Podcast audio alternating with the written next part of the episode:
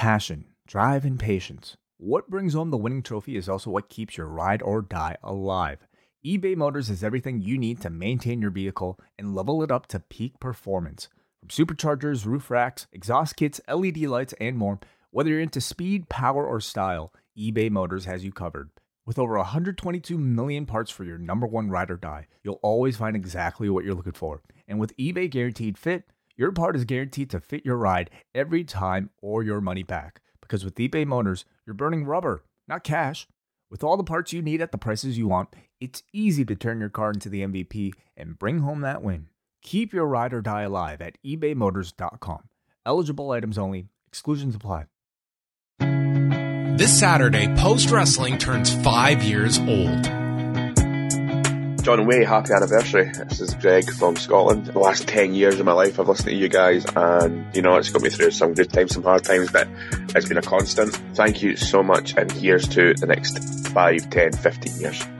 Cheers guys. Hi, John Wai and all the team over at Post Wrestling. Just want to say congratulations on the fifth anniversary and want to also thank you for being a big part of my life over the last five years. And during the day, the house is completely empty, so I tended to leave Post Wrestling on all day. And whether it was an MCU review or a rewind away, anything like that, that I could just leave on all day. And if I went downstairs to make a cup of tea or coffee, I could just zone in for a few moments, forget about what was going on at work or in the world around me. But even just hearing what other people's stories were, we all had that common bond of wrestling. It was quite nice to have that sort of post wrestling family, and that really meant a lot, especially during the early lockdown stage. I know I'm a little bit of a lurker on the forums and stuff, but again, I always listen to you on demand and just keep up the great work from here in the UK. Get your tickets at postwrestling.com slash live this Saturday, November 19th at QXT's nightclub starting at 1 p.m.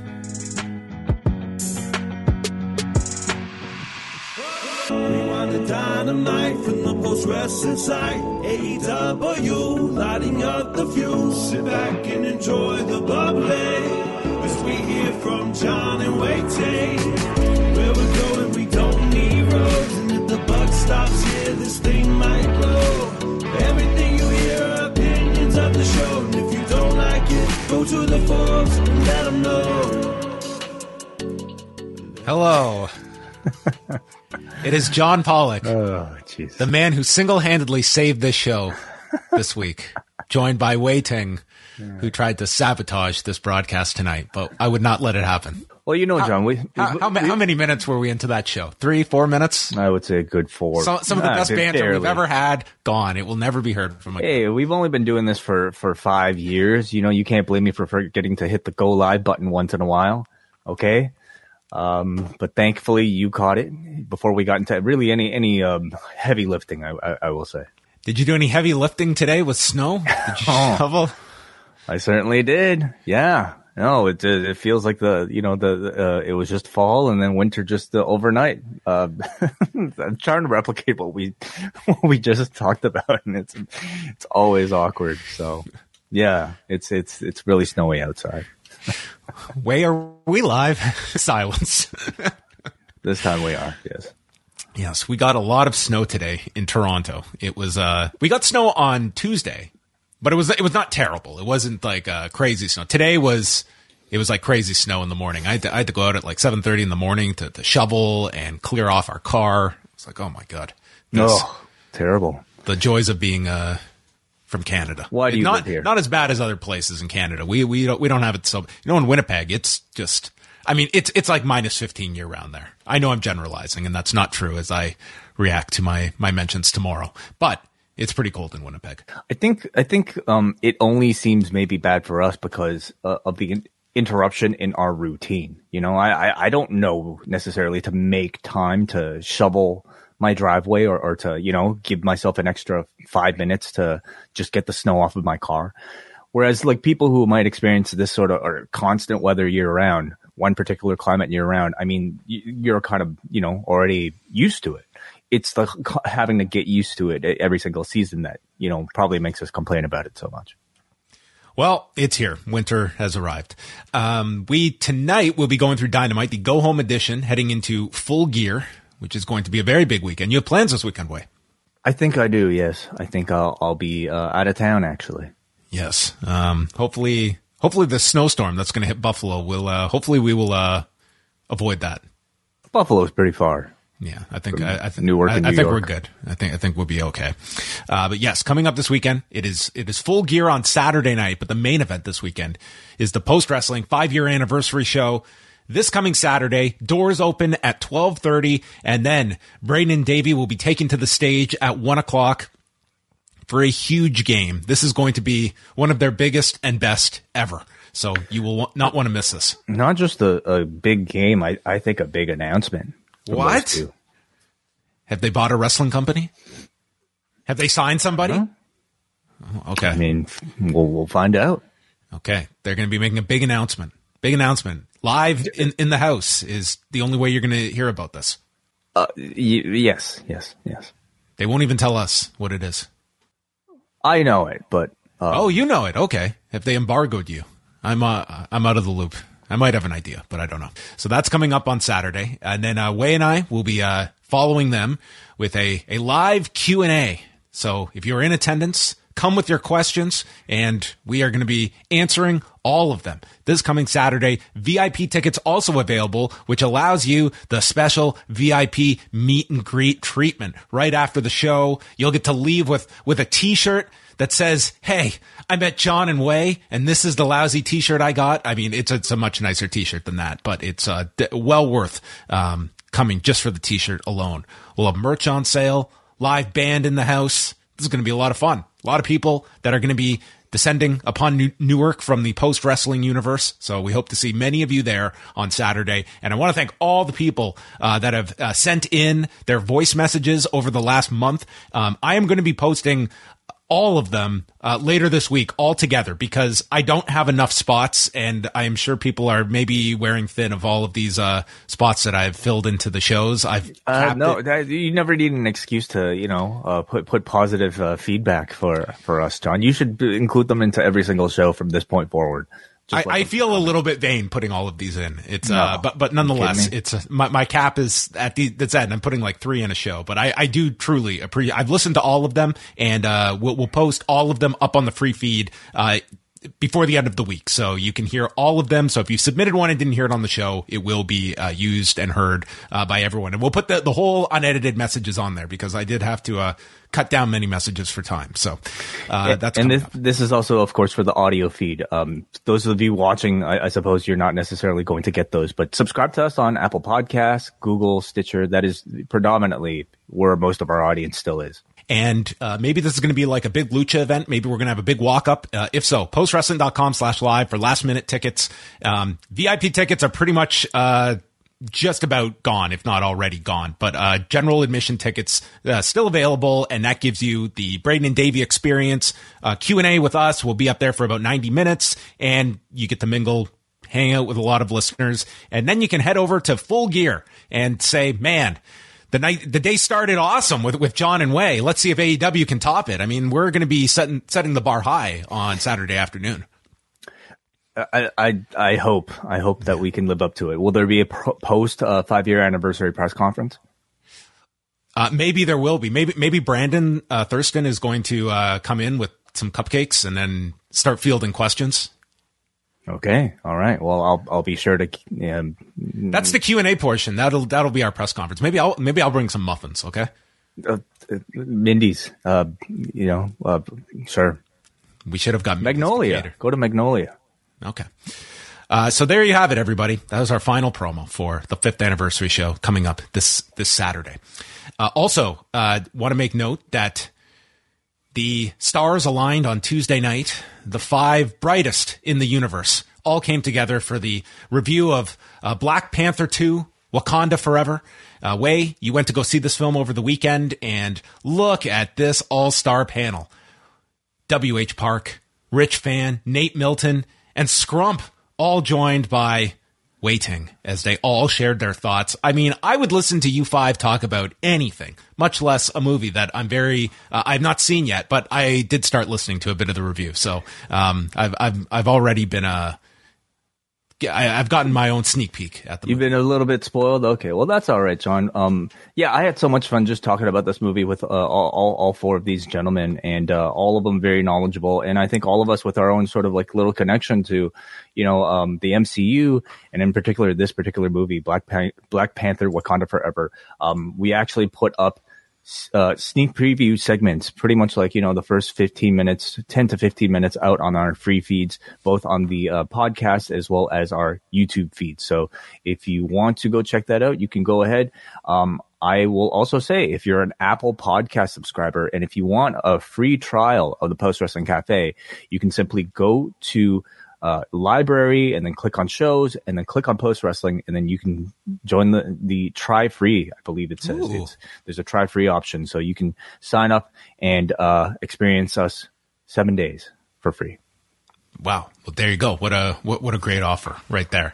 Um, did you know? Well, maybe you you know. Did you notice Kamaru Usman's in the movie? oh yeah Oh, okay. Did it come up?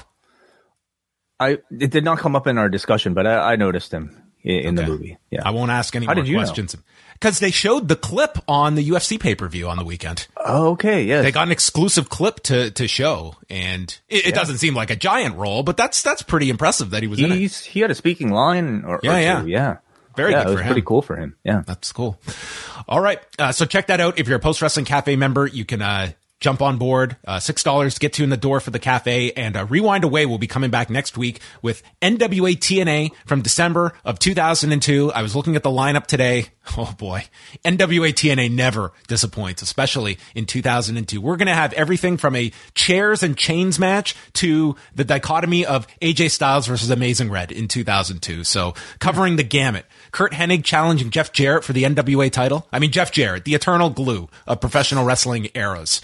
From one pay per view to another. we really should just you know rename the show and, and just dedicate it all to jeff jarrett's career I mean, that is kind of the history of professional wrestling is kind of built around Jeff Jarrett, it seems. So, uh, yes, all of that coming out. Uh, patrons also Friday night. I'm looking forward to this. Kate from Montreal and Nate Milton coming together. Uh, they will be sitting in these seats, not these literal seats, but you get the drift for Rewind to SmackDown to chat about uh, Friday night show from SmackDown in Hartford and then Rampage, a very interesting episode of Rampage that is coming up featuring the AEW in ring debut of Jun Akiyama the night before Full Gear, where they will be at the Prudential Center. And then Saturday night, I don't know when, I don't know how, but we will have a Full Gear post show. I was doing the math in my headway. It's going to be a very late night on Saturday. That is my prediction, and I think we have a, a decently early morning on Sunday. So, um, Oh yeah, I'm ready. I'm prepared, John. You know, between the Q and A in the morning, or I, I should say one o'clock. Uh, but we'll have to start doing some prep in the morning until the press conference, um, and then the review afterwards. I mean, I'm I'm going to be up for quite a while. I'm sure. Well, we we both will be. So it's going to be quite the weekend. Uh, that that is for sure. So look out for that. The full gear post show. I'm not going to give a time. It'll be late on on Saturday night slash well Sunday morning is realistically what it's uh, go- going to be. But that will be in your feed Sunday when you wake up. Hopefully, your uh, fingers crossed. And we'll probably still try to go live, you know, depending on how our internet connect- connection is. But um, some sometime This is for this is for our UK listeners. Okay, this is our gift Yeah. for you because it'll probably be breakfast uh, for all of you.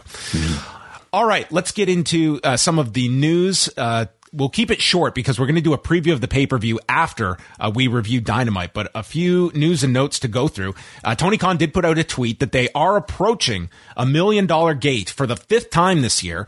Uh, this would be after Double or Nothing, Forbidden Door, All Out, and Grand Slam. So really since May, um, this one they've passed the nine hundred thousand mark, and they are doing what, what they did for the last one, I believe, where whoever is the one that purchases the ticket that puts them over a million gets some signed chair with everybody on the show. So it looks like they are within striking distance of another million dollar gate, which is um, uh, very impressive to have, you know, the potential of five of these in such a short uh, time period, much less the entire year. And I'm kind of curious, Wait, as we finished off this show, um, are you, are you expecting a show that if if we look at the all out number, which was about one, I think the estimate is one hundred thirty seven thousand, if I'm not mistaken. Are you going higher or lower? Uh, for 139,000 from WrestleNomics was all out. Hmm. Are you going higher and lower uh, this time around? A punkless pay per view. I'm gonna say lower, John. You know, I think CM Punk truly has that big of an effect on um, business. Um, I'm just not sensing as much buzz, or at least positive buzz, for for the company since All Out. Um, and yeah, that's pretty much all my justification.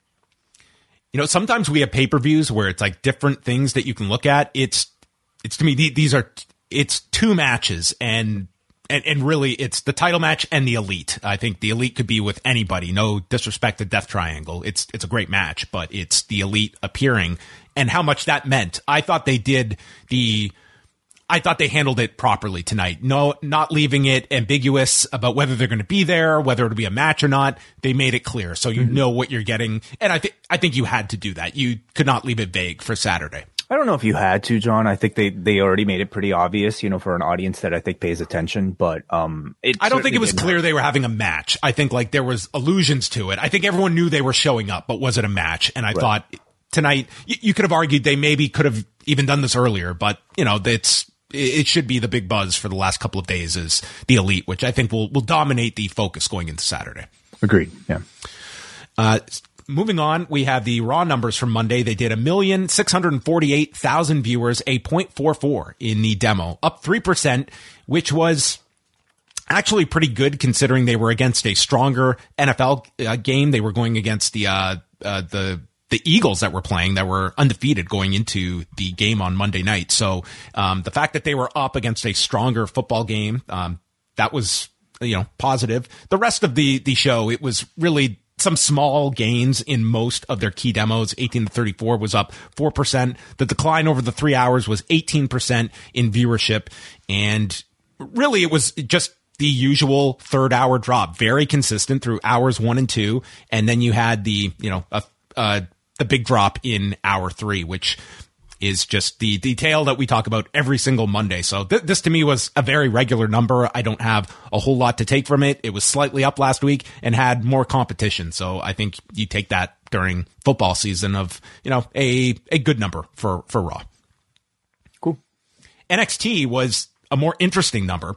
633,000 viewers, which was down 5% from last week. However, they were up 14% in 18 to 49. It was their highest in about a month. It was their highest 18 to 49 since that show that they loaded up going against Dynamite with the main roster. And the big jump was among women in the key demo, which were up 69% from last week. And this was the highest, this was the second highest number of women 18 to 49 in the history of the NXT 2.0 era. This was its highest number since that second week of the rebranding. So I like this was a pretty loaded up show. You had the last woman standing match where Mandy Rose retained against Alba Fyre. You kicked things off with Bron Breakker retaining the title against Von Wagner. That I would say all things considered, uh, I did not have extremely high expectations for that match, and I thought for a Von Wagner match, it was perfectly acceptable uh, for for what it was. And then you also set up the the next contender with Apollo Crews and Shawn Michaels had an announcement to to make, which we will also discuss. But yeah, women 18 to 49. I mean, dude, Shawn Michaels has an announcement. They are there. Do you think those things were were really the difference makers?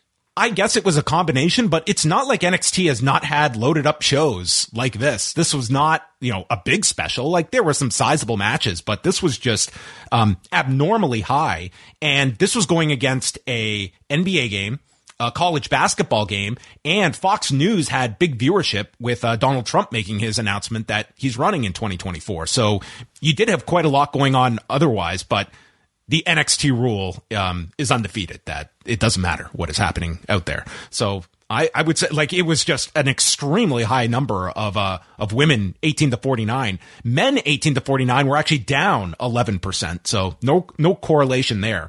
Um and in Canada it did uh on Sportsnet 360, 62,000 viewers, which was also its its highest viewership in Canada since April. So some good news from NXT overall, even though their viewership in the US was down. Um, their more important numbers uh, were up this week. So th- there was something to Tuesday night show. And if you tuned in for that announcement, it was uh, Shawn Michaels coming out and, uh, I want to get the, the exact wording here of their match that they have announced. Uh, many people will be familiar that it was uh, a match that sounded very familiar to the past. It is an Iron Survivor Challenge matches that will take place at Deadline. There will be a men's and a women's match. So let's get the uh, the exact rules here, um, as written by Andrew Thompson. So the match will be there's going to be five competitors in each match, and they will enter in intervals. Once all five talents are in the ring, they'll have 25 minutes to determine who can score the most falls. If one is pinned or submitted, they'll spend time in a penalty box. Remember, penalty box, folks, in a match stipulation. The wrestler with the most falls at the end of the 25 minutes will earn a shot at the NXT championship or women's championship. Um, th- the way I read it was that it would be the 25 minutes doesn't start when all five are in when all five are in. I think that time begins. The match length is 25 minutes i think. So it's actually more advantageous to be there early because you can then score falls. But you're also more tired by the end. you're also more tired by the end. You could also be it's a very I've seen it work in like this is very much like the King of the Mountain match in TNA where instead of you know that the concept was you had to pin someone and then you're eligible to climb the ladder and put the title on top but you've got to pin someone first and if you get pinned then you go into the penalty box so this is you pin it's the most pins wins and once you get pinned you go into the box Yes, that is correct. Yeah. Um, it can be a little convoluted as, as I'm sure like most match types, um, are, but the first time you hear about it, but I'm actually kind of looking forward to it. I like the fact that they're not simply retreading, you know, something that's happened in the past. I don't think it's complicated to the point where it's a turnoff. I think it's, you know, you don't, you need a little bit of explaining, explaining, and I think you need sort of the first sample to really kind you of need like, to you know, see it because it's the same as King of the Mountain, where that was the most confu- It still is. It's the most confusing match to explain to people. But seeing it in practice, there were enough of those that worked. We'll see here in execution if if this is one. What one positive they have is I'm not going to say this NXT crowd is the easiest crowd to work in front of, but it's just about. It's a crowd that just they love everything, and that is a great benefit when you have uh, new things that you're trying out. There's no fear of an audience turning on a match from crowd. True. Yeah, but the dis- but the, the that's countered with the disadvantage of you know what looks to be. I mean, depending on the on the people that they pick out to to participate in the match, you you might be talking about a lot of you know inexperienced um people. Of course, they're like you know you have your JD McDonaghs and whatnot that you know are are are, are more than you know. Uh, veterans by this point, but um, I'm also curious to know like who they're trusting to put into this match to test out this brand new concept because um, they're trying to sell a new property here is what they're doing with this first instance. And and therefore i'm sure they really want it to be a success. Um man when did Shawn michaels like turn to jose lothario?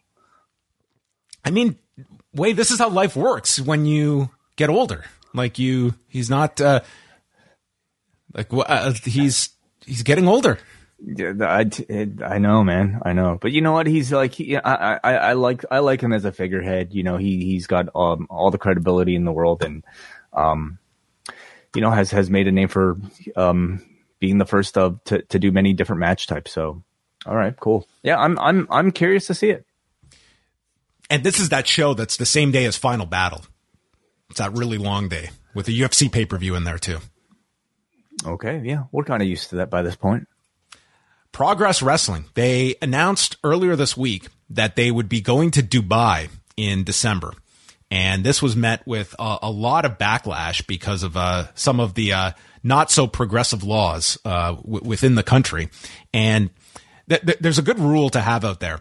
When your initial announcement is then followed up by a thousand word explanation as to why you're doing it, that's probably a bad sign. That's that's my overall rule. Right. Um. I mean, Let, let me I haven't first. read it, so let, yeah. let, let me know. read a bit. This is I'm not reading the entire uh, response that Progress put out, but this is like the the key portions of it.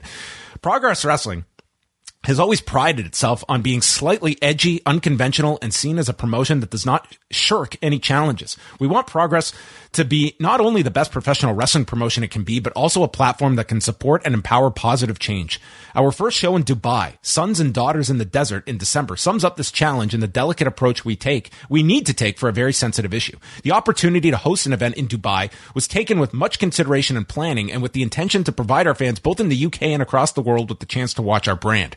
We acknowledge this may not be an obvious place to host a progress wrestling show, but then again, we pride ourselves on not being an obvious promotion and we are always looking at new and exciting opportunities to continue to grow alongside keeping true to our roots and values. In the past 12 months, Progress has seen the new management team of Martin Best and Lee McAteer take over the company and with the help and support from many behind the scenes and thousands of loyal fans and talented wrestlers, together we have helped restore the promotion after a very tough period for Progress with the combined impact of the pandemic and the background of speaking out the opportunity arose for us to have a show in Dubai fully funded by ourselves, not by any government or council, in which we can showcase our women's division on a global stage. Not only that, but we can build upon uh, Mo's efforts by not only having the first ever women's world championship match in the area, but having the show hosted by a woman. Um, Will Cooling at uh, Pro Wrestling Torch has also uh, written about this and has also written about the group they are partnering with, WrestleFest DXB. Um, which is run by an individual who has presented cards in the past that he noted with female wrestlers and LGBTQ plus performers. And it's unknown kind of what the relationship is between uh, WrestleFest, but um, there's also like an involvement with the government run Dubai Sports Council. And from Will Cooling's um, article, he, he kind of writes about this as well. Like, what are the expectations of this Dubai Sports Council um, kind of being involved and you know potentially helping uh, this show as well. It's it's a story that listen, I, I don't look at like progress as you know being under the microscope anywhere close to a WWE, nor do I expect them to be making um uh, like we we don't even know what they are getting from this. This is more so um the story is more so just that there has been a lot of negativity in response to this from from from the fan base as well, enough that they felt the need to address it in this extremely uh, lengthy statement. But there, there's obviously their their business reasons for doing this, and just what kind of response there will be to a, a, show like this. And, you know, Progress Day have certainly battled uh, a lot of bad press over a number of years now as we're talking about it. And this, this is kind of the, the first time with the new ownership, I would say, like it's gotten a lot of attention on something. Mm-hmm.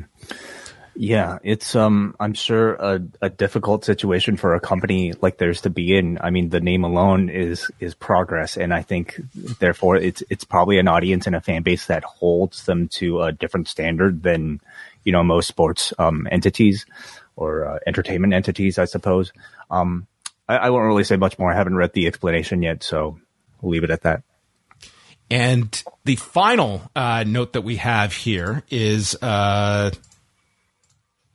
I believe that's everything. We have Israel uh, Adesanya. Israel Adesanya, yeah. So this story uh, had just come out this afternoon. So this was um, so Israel Adesanya was on his way back to New Zealand, and um, th- this is right from TMZ. So Israel Adesanya was arrested Wednesday afternoon for criminal possession of a weapon at JFK Airport in New York City. TMZ Sports has learned after the UFC superstar was allegedly busted while going through security with metal knuckles.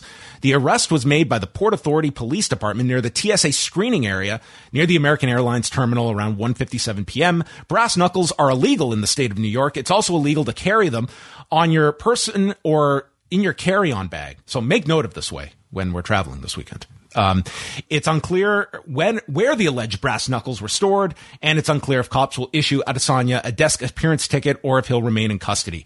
And then there was an update later in the day from his manager Tim Simpson, who gave a statement to TMZ. Israel was handed a gift by a fan, which he put in his luggage. When flagged at the airport, Israel quickly disposed of the item and cooperated with authorities. He has complied accordingly with that the matter was dismissed and he is on his way home. So it looks like there's no outstanding issue coming from this. So another rule, along with the length of a, of a response to your initial statement, do not just blindly take gifts from fans and put them into your baggage uh, as you are about to get on a plane. What fan just gives a concealed weapon to a fighter? Sorry, what was, what was the weapon? Brass knuckles. Oh, okay, brass knuckles. Like that's an I mean, that's an that's an odd gift to give someone, isn't it? Uh, I Is, mean, if- they're if- about to tr- travel back home overseas? Well, we don't know the reason. I mean, if I don't know, maybe maybe it was it's for a prop from a movie that he really loves. Um, I don't think it's that unusual for for a UFC fighter to receive a gift like that, but probably a bad idea right before you're getting on a plane. Okay. It's a hell of a prank to pull on somebody.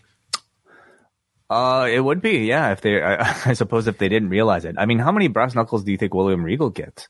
You know, from from fans. How does he travel? Yeah, maybe maybe this can be worked into uh, some kind of future angle with with Regal and like he plants something on like MJF or something at the airport. Well, I mean, he, he MJF's weapon of choice is a ring. They're not checking him for that.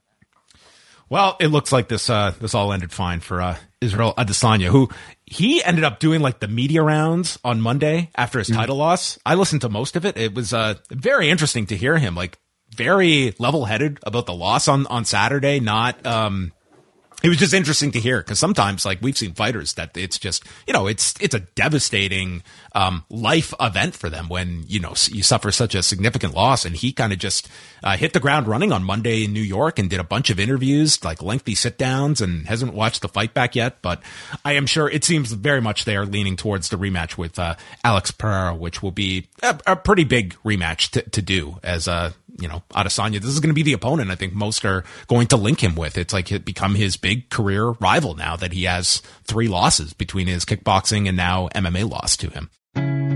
This Saturday, Post Wrestling turns five years old. Hey guys, Nav here. Big fan of post wrestling. You guys are a big part of my life. I start my day with you guys. You guys keep me company while I do the dishes and keep doing what you're doing. It's truly best in class when it comes to pro wrestling journalism, and it's an honor to be a part of your community. Hi, John. Hi, Wai. It's Imran from Huddersfield. You usually hear me singing to you at Christmas time, but uh, you get my normal speaking voice today. Uh, wrestling is not my biggest passion in life, uh, and yet your Patreon is the only Patreon I subscribe to in terms of podcasting. Um, it's well worth the money, and I do it just for you guys, for your banter, for your content, uh, so I can hear you guys every week. It brings great joy. Thank you.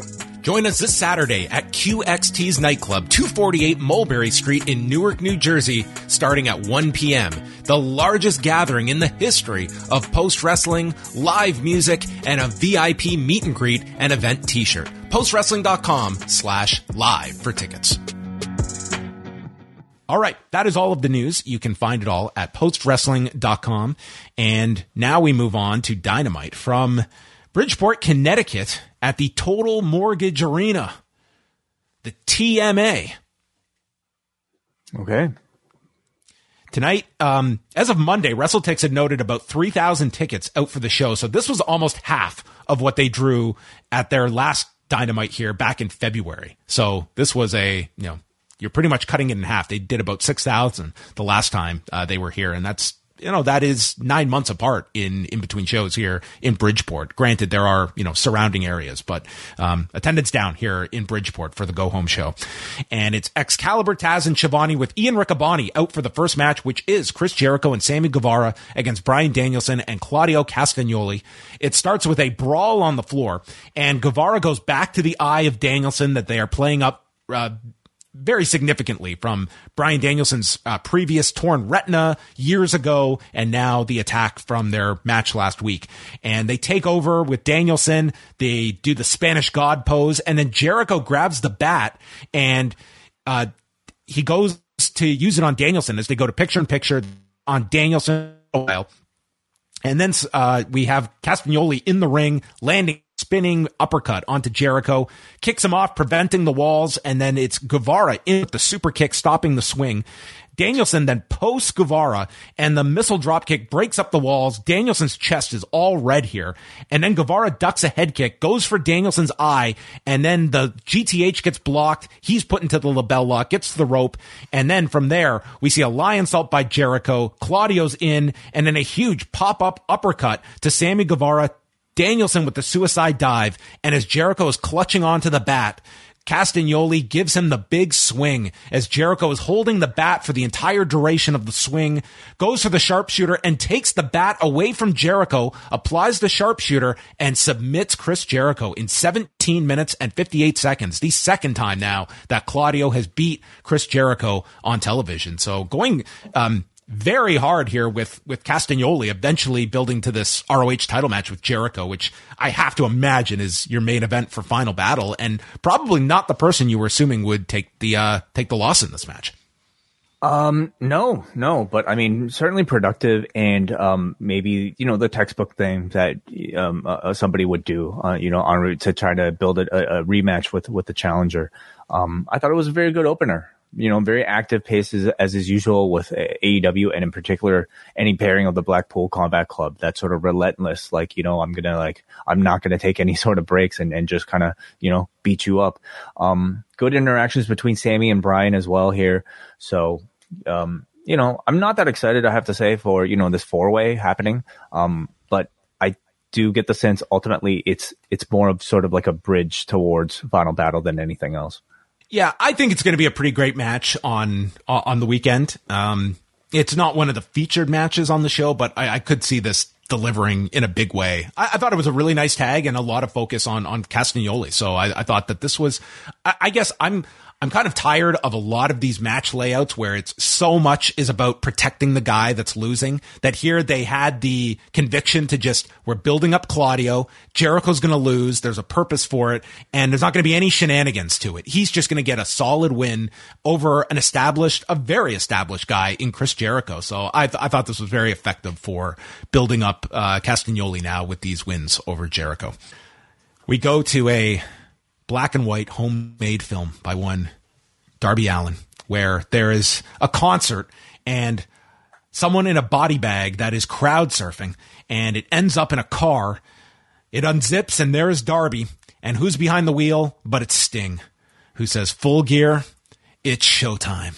And that's our, that's our go home promo from Sting. Four words. Just another weekend in Darby Allin's life and um, chaperoned by Sting, you know. So that was kind of cool. There was also like a guitar that was broken, so um, a typical sort of like I don't know uh, art school type of uh, feelings, you know, from Darby Allin here. It looked really cool. I, I think I think he's got some of the best videos. And then we heard from Lethal, Dutt, Singh, and Jeff Jarrett. Jarrett mentioning that they had their first meeting 24 years ago. I thought they would have met in like Memphis in like the mid 80s but maybe they're I don't know. They never crossed paths. Um, yeah. When was 24 years ago? That was uh, 98. Yeah, 98. They were in different companies. Didn't Jarrett have his? When did Jarrett have his first stint in WCW? Yeah, not till it, he was there 96, but he was gone by 97. And that was the oh, year Sting wasn't wrestling. Uh, could it have been 97 then? Is that what he means? Are we rounding here? Uh, could it have been 99? I know they met, they met in like Memphis in like the 80s. So, um, that would have been like their first meeting. Um, anyway, um, this was our promo. He just kind of yelled and then he went after a PA guy off camera. So there wasn't much to this. He says it won't be showtime. It'll be the last time was where he went. Yeah. Okay. The acclaimed came out and uh, Max Caster rapped about um, they're going to get burned like Jay Leno, which I thought was like a kind of lame line to use like immediately after this guy has like suffered like a, a, a horrific injury. I'm not even aware what ha- what happened. He was working under his car and it lit on there was a gasoline fire and it burnt his face and he's got like he's hospitalized wow, really? with like third degree burns this only happened oh. like two days ago i just thought it was like a tasteless line to use and i just thought it was like lame to you like yet Schiavone like interject during the match to actually wish Jay Leno well that he's doing okay and everything and mm. you know he was a great guy when I worked with him in 98 I just thought it was like a really off-putting line when the guy is like literally in a hospital right now recovering from a like oh, it could have been a fatal injury. I, am not going to, you know, argue against that. Um, at, it's Max Caster, though. You know, he's sort of made a name for like really kind of toting, towing the line on on that sort of thing, and sometimes um, he goes too far. Then they introduced the music video, which was highlighted by Paul White returning as Captain Insano, and they recreated the scene from The Water Boy, um, which was the prelude to the music video, "A Hand for a Hand." What did you think of the music video? Um, I, I like the song. I liked so, some of the lines in the song. You know, um, he kind of went after um, Swerve. Um, you know, they did more than two in two years in your whole career. Uh, talked about how Swerve had family in the dirt sheets. I think it was meant to be a reference to Will Washington. Mm-hmm. Um, and yeah, I thought it was an entertaining little, you know, video segment from these two. What did you think? It, it was fine. Like they, it seemed like a lot of people were very like excited about the Captain Insano thing, which, um, I, I would imagine this is probably a target audience that would, um, that that kind of a reference from now that was 24 years ago in 1998 so maybe mm-hmm. uh maybe sting and jarrett went to go slaughter um yeah i would say like it's it's a pretty um yeah it's captain insano i don't know i, I, I don't know what to say it was like okay cool mm-hmm. it was fine Swerve In Our Glory are out and Billy Gunn, he's out for blood with Swerve. He goes after him, and this leads to him and Max Caster being ejected. And that takes us to our match with Anthony Bowens and Swerve Strickland. And Bowens bent over the guardrail. They go through the break. Bowens' uh, mouth is busted open. And then Swerve at one point has an armbar, is doing push ups off of Bowens' body delivers a brainbuster, the swerve kick, and then snaps the arm with his foot, hits the swerve stomp, Bowens kicks out, and then continues to attack the arm before finishing him with the JML driver in 935. So the idea here is that Bowens will be going into this match injured with a bad right shoulder, which uh, the template for that first match was, you know, him overcoming a knee injury. So I think they're just going to change up the body part and that formula worked wonders in that first match, which obviously they are out to recreate on Saturday. Mm-hmm. Especially when you're talking about this version of Swerve Strickland, you know, in, in the time over the past um, several, you know, uh, months that these two teams have been feuding, I feel like Swerve has just really, really created that much more of, of this sort of devious, you know, uh, methodical professional wrestling heel. And I thought that was perfectly exemplified in this particular match where his offense is very technical, focusing on a body part, but he does it with this sort of like sadistic, you know, kidnapper energy that he had, you know, in that backstage vignette just carried into the rings here. So I, he continues to be, to be the MVP of this entire program. And I'm quite excited to see what he has to offer tomorrow, or I should say Saturday. If you go to my news update today, I have the odds for Saturday's pay per view. Do you know that the acclaimed are the biggest favorites on this entire show? They are something like a minus two thousand favorite to retain their titles on Saturday. Wow, really? Uh, yes. I'll take I'll take the I'll take those odds. Yeah, I don't think that's a sure thing at all. You know what? They're tied. Them and Jade Cargill are minus two thousand favorites, so they are the biggest favorites. Which um, what? Explain that to me. Like, how how come? They they believe that they're going to win the match. Yeah, I mean, I see just as much reason to give Swerve. You, have got to bet two grand to win a hundred dollars. Like I see as much reason to give Swerve and Keith Lee that that um uh the win, you know, coming off of this. Um I don't know. Like I, I just it just it wouldn't be one that stood out to me that, that much. All right. Uh, we can go over the odds later if you're if you so desire. Schiavone brings out Samoa Joe and Joe said he refuses to be a victim. And he took action when someone said that they were going to go after something of his in reference to Wardlow saying he was going to win all the titles in the company. Wardlow ran his mouth each week, and Joe is the most dangerous man in the room, so Wardlow paid the price. I won't wait around to be a victim. Like most of these people in the building who it was like at that moment in the promo, like, oh, okay, we're supposed to boo you. And he's not going to wait for someone to save them. I saved myself. So Powerhouse Hobbs comes out, challenges Joe to a fight. Wardlow comes out next, and then the whole locker room empties to separate the three. And the big spot is Wardlow hitting a tope con hilo. And we're going to have a three way at the pay per view with the TNT title being the title that is defended. Hmm. Yeah. Um, I think for something that was a, a breakup of a team, it, this uh, feels kind of cold to me. You know, um, I don't know if they really spent that much effort in establishing the hatred between Joe and Wardlow beyond um Wardlow, you know, stepping into frame and that key line last week about wanting to win all the championships.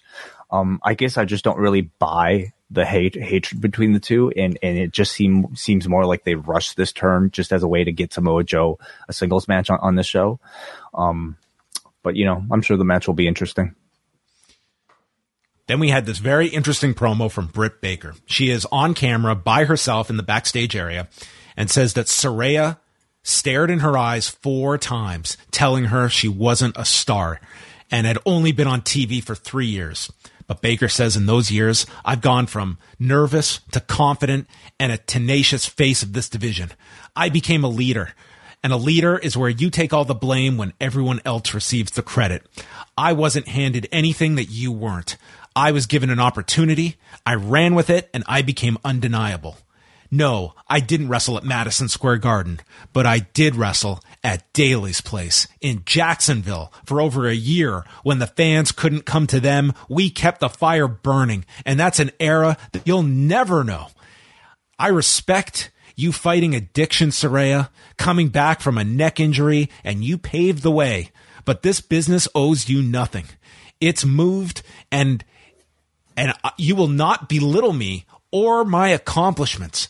All the blood, sweat, and tears because you're stuck in the past. I'm the heart, soul, and pulse of AEW. Saraya thinks she's above that. Well, she can get the hell out because this is my house. Now, on its own, I thought this was a phenomenal promo. What the desired reaction is on Saturday, I have no clue because all, all I could think of after this is like, Saraya better have the promo of her life later in the show. She did not.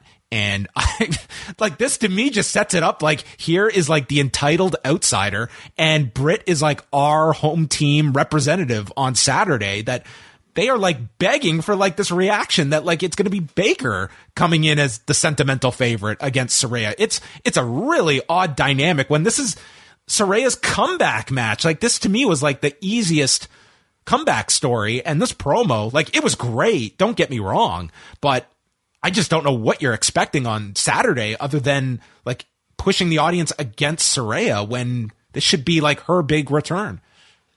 I thought it was a great babyface promo, but an absolutely terrible heel promo. You know, unless they're going ahead with this and they're doing, you know, this sort of double turn heading into the, the, the, the match on Saturday, which would be a terrible idea for somebody coming this off of the comeback. This a neck like, injury. I feel like turning yeah. Shawn in the lead up to the Hunter return. Like you're not even there. She hasn't even come back yet. Right. Yeah. So I don't think that's the intended direction. And I think what's happening here is just, again, uh, a lot of talent getting a lot of free reign to uh, script their promos. And it feels like maybe it's just Britt Baker coming off of Saraya's promo from last week, finding the weak points and the fallacies in Saraya's lines and pinpointing them into what she felt to be a natural response. Unfortunately, it's completely counterproductive to the program that they're trying to build. You know, she Saraya, I thought, you know, to a lot of people, I think had a very good promo last week. She certainly got into, you know, a lot mm-hmm. of uh, real, uh, um, real, real reasons why, you know, this was such a, an important moment for her. But I think there were missteps in her promo where she you know, the key lines with being, you've only been here for three years. You haven't done anything in this business. Well, that can very easily be misconstrued as somebody saying you've only been in AEW, not the WWE, and therefore you aren't a star. And Britt in this one just really kind of like honed in on that and, and just kind of, you know, blew that up and it resulted in this great rallying cry for people eh, that are fans of AEW cheering for the hometown player in in Britt Baker, the person who came up under their their watch, uh, citing Daily's Place, you know, which uh, has sort of become you know the the, the mecca of, of AEW. Um, it seemed like a pretty easy counter response from Britt Baker in order to heat up the program, but unfortunately, the heat was directed in the wrong direction, and it was very detrimental. I felt to the program overall. Yeah, I, I think that this match is going to be like one of the most focused upon on the entire card because I don't think people know what to expect on in in this match. And you've now just added the the crowd dynamic as one of the questions on top of it. Like it's not even a, a guarantee that you're going to have like a strict babyface heel dynamic here because this to me really muddied things going into Saturday. Yeah, I get the sense that like the this the real life story of Saraya is going to be you know strong enough that despite what they saw on TV, they will still treat Saraya like this is her, you know, big triumphant comeback moment. And they should, you know, there, there are real life circumstances involved here that I don't think creative as maybe unsatisfying. And let's be honest, for me, bad as it was leading up to this match, um, will, you know, um, change. Um, but I, I will say this promo tonight certainly didn't help things whatsoever. This was a fantastic promo for a different phase of her career. Not yeah. tonight. This post wrestling podcast is brought to you by NerdWallet's Smart Money Podcast.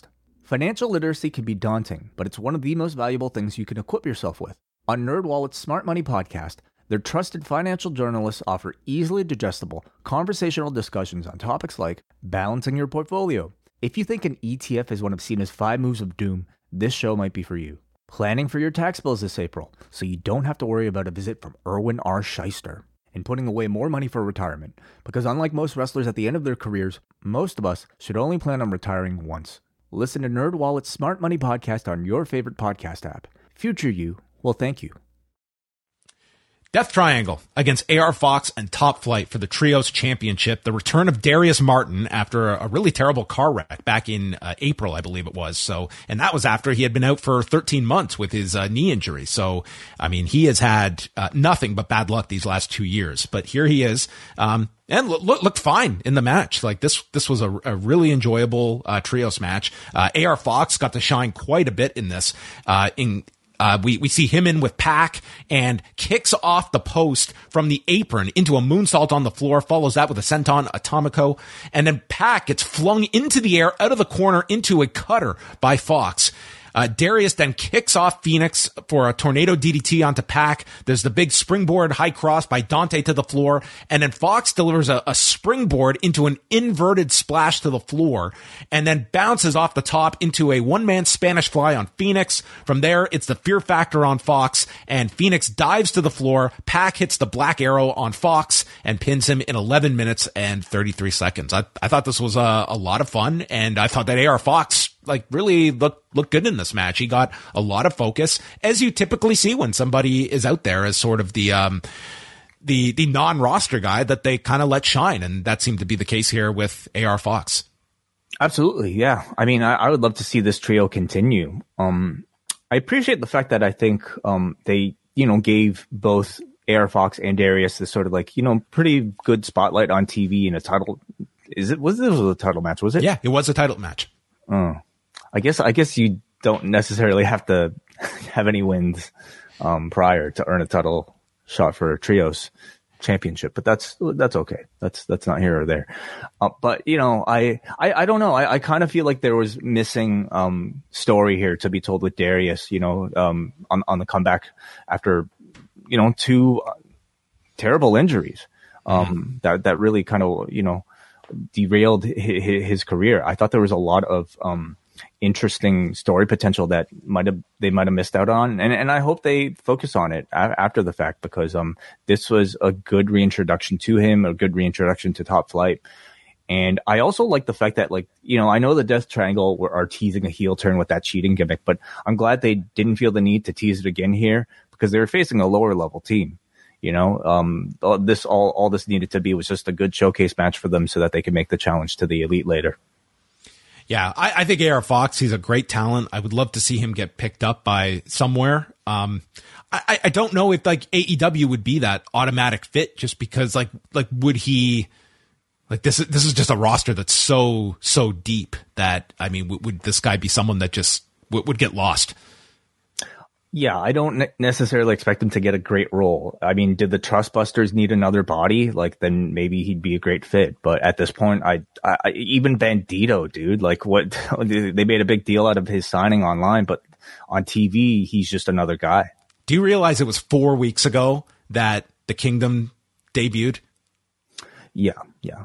I mean, I can I can understand that they might be saving them for Ring of Honor. Um, yeah, I don't know, dude. There, there, are a lot of people. Yes. Pac gets onto the microphone and asks, "Do you think the Death Triangle are stupid? We know what's going on. We've seen the videos. so they can see them, but the commentators have not been able to see them at all. They've never referenced them on TV. They've never reacted to them. So Pac has uh, the special powers that all of us viewers possess. And he's heard the rumors. What rumors? And if there are certain individuals who think they can make their return this Saturday and best them, well, that's ridiculous. And the fans start chanting elite. And if you want some this Saturday, then please bring the heat because Death Triangle runs from nobody. And with that, another elite video starts to air and we get a full gear graphic with death triangle and then a blank side of the screen and then the images of Kenny Omega and the young bucks appear and Pac says, great. We've been waiting for them. And there they are. They are back. Never an explanation of where they've been all this time, why they were gone, but they are back. They are back way from mysterious circumstances. Um, they, they disappeared into thin air, and now they have been all their particles have been reattached, and they are back in human form. Yeah. No, I, I think, I mean, so much of what feels like our criticism about the company is that they're, they're not making that much effort to cater to the fan that, that isn't online, that isn't following these stories. Um, I think I, I probably just have to get used to the fact that, you know, this continues to be a product that it is entirely for people that listen to this podcast, people that are on the internet, people that are on Twitter, people that are, you know, on message boards and follow every single story.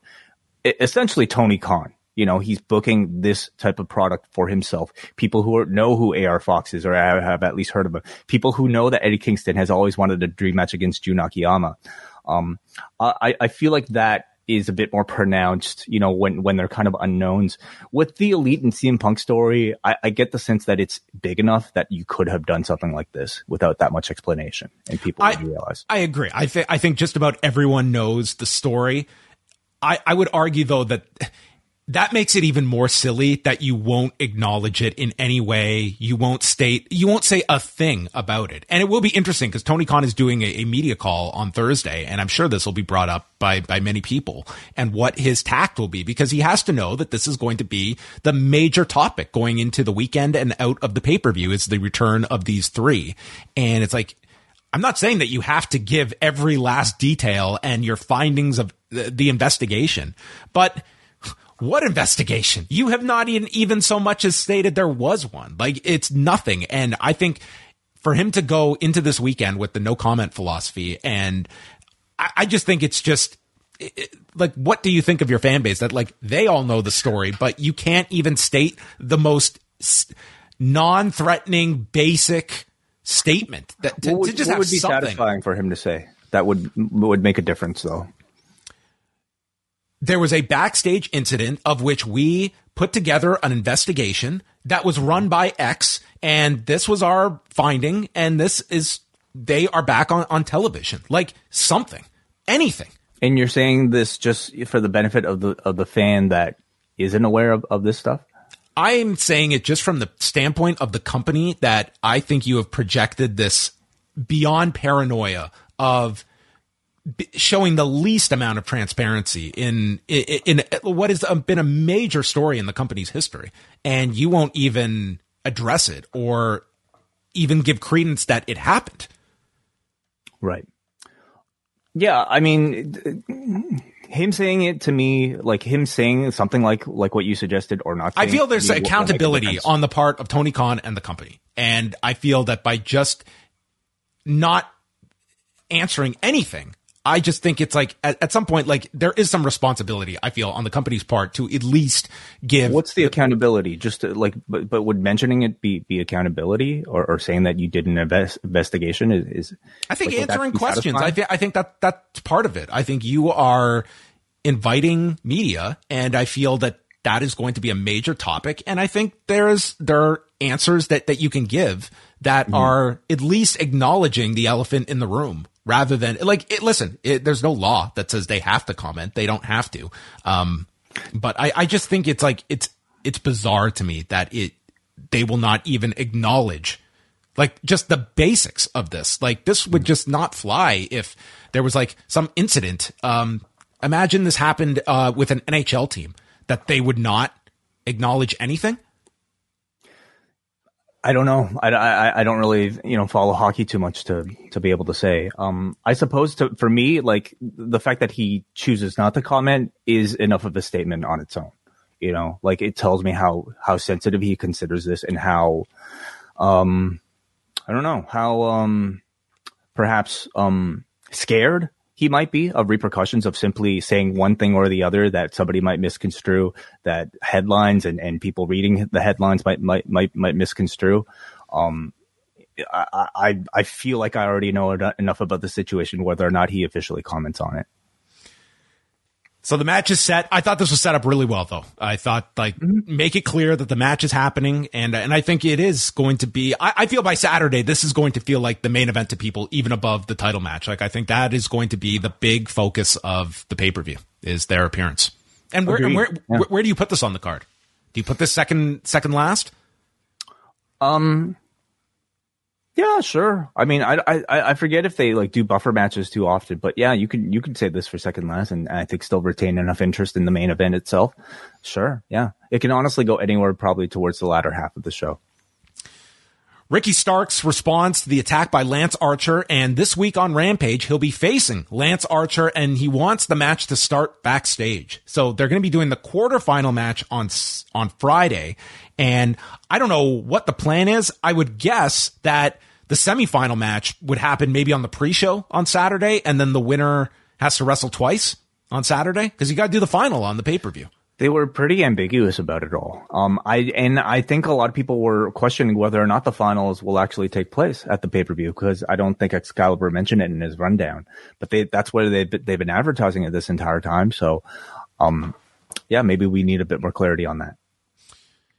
Ethan Page against Bandito in the semifinal. Page cuts a promo and then gets booed and calls the people in Bridgeport simple, basic ass civilians. And he's walking through Bandito to become the number one contender this Saturday and will be the next champion. So, I mean, his promo, he said it's Saturday. Okay, you're right. Yeah. Um, so you're right. Then they have to fit that in somewhere. I mean, you could also do like where Archer and, um, Ricky Starks have some brawl and there's no finish and Cage gets a bye. You could do that. You or you just have the guy, re- or you have the guy wrestle uh, twice on sa- on Saturday. I mean, you could, but logically, like, you know, what what is Tony Khan thinking in kayfabe at this point in time? You know, he doesn't know that they're they're going to be DQ'd or, or get a bye or something. I think you do the story of Starks like escaping the match with Archer. He's beaten down, but he prevails. And then he's got to win two matches as the underdog on Saturday. And he gets mm-hmm. through Cage and then has to go against Brian, uh, Ethan Page later. So he's got to go through Cage and Page. Cage and Page. Yeah. Cool. So, uh, their match here, um, big vertical suplex by Bandito. I thought Bandito looked great here. He did the uh, the moonsault off the ring post to the floor, hits a tornillo in the ring, and then goes to the 21 plex, but Page holds the rope, comes back with a cutter, and then tries the avalanche ego's edge, but it's countered with a super Rana that looked phenomenal. One arm military press and frog splash by Bandito, and then he gets knocked off balance off the top, flying shoulder block by Page, and he hits a regular ego's edge for the win in nine minutes, eight seconds. So Ethan Page goes to the final. And, um, yeah, I think this whole tournament has been built around Ethan Page, but I watched this and it was like, man, Bandito, I would I would love to see a Bandito singles match on on Saturday's pay per view, but not the case. I I'm okay without. I'm okay waiting until you know Wednesday because I there are enough matches on this show, and and he's a spectacular performer, but beyond I think great wrestling for Bandito, I want to see a proper introduction. I want to know who this guy is. I want to know why he's called Bandito or like, you know, just something about, about the man's history. I, I, again, I know this is a promotion that like is catering to people who already know who Bandito is. It's catering to people who, uh, really just maybe care more about the in ring than the actual personality stuff. I contend that I think you benefit by, you benefit everybody by at least giving us some sort of personality piece. And beyond that, I think this guy is in need of strong wins at this point. You know, he's had three matches thus far in AEW. He has lost two of them. And one of them, the one he won last time, he needed interference to defeat Rush. So on paper, the booking has been pretty awful, but nonetheless, he is the type of performer that you just give him airtime, you just you just give him ring time, and the man will get over.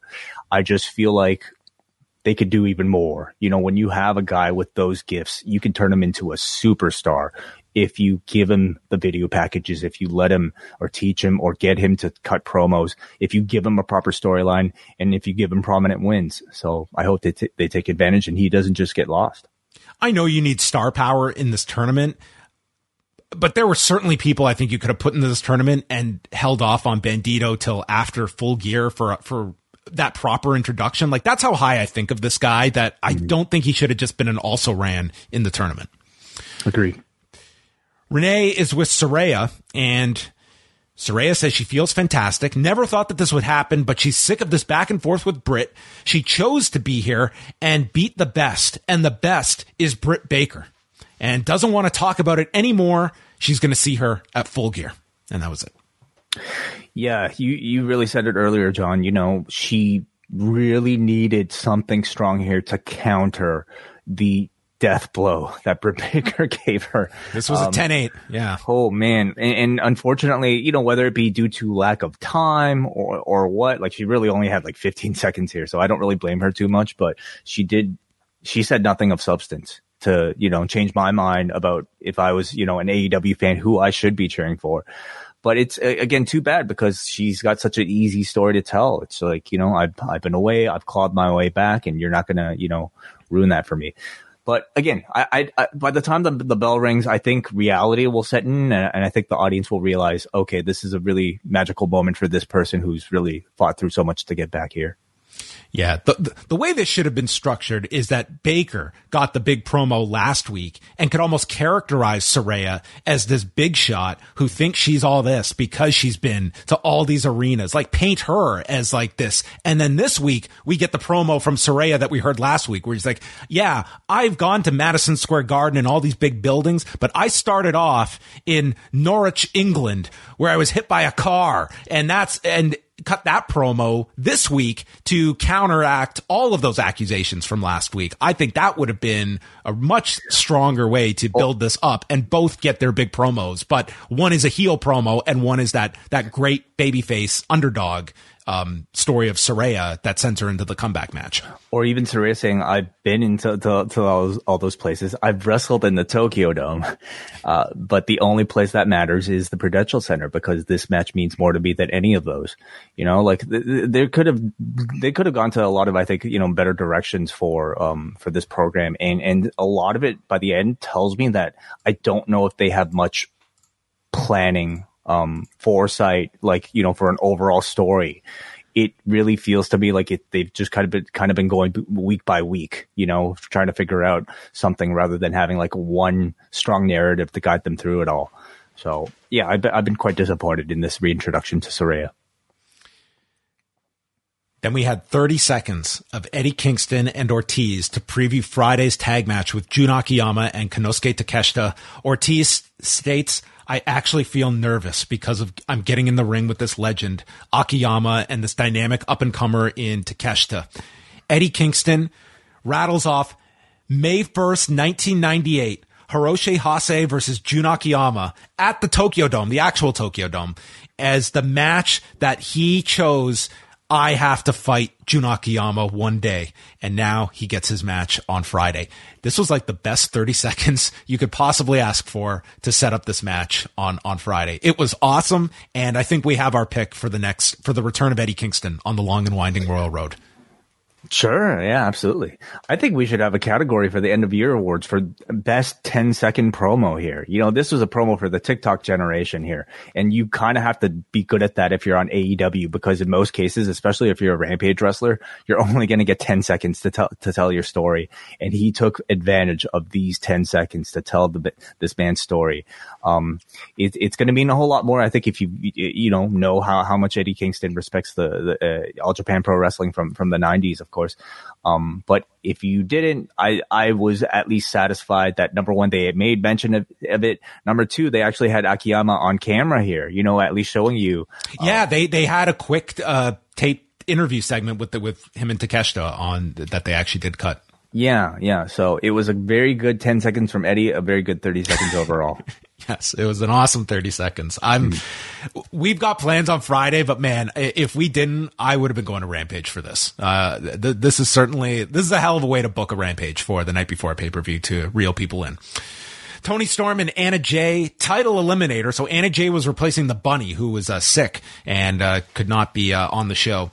Uh, Anna Jay's playing with her at the start, and then there's a headlock takeover by Toni Storm, fisherman suplex, and then the hip attack sends Jay off the apron.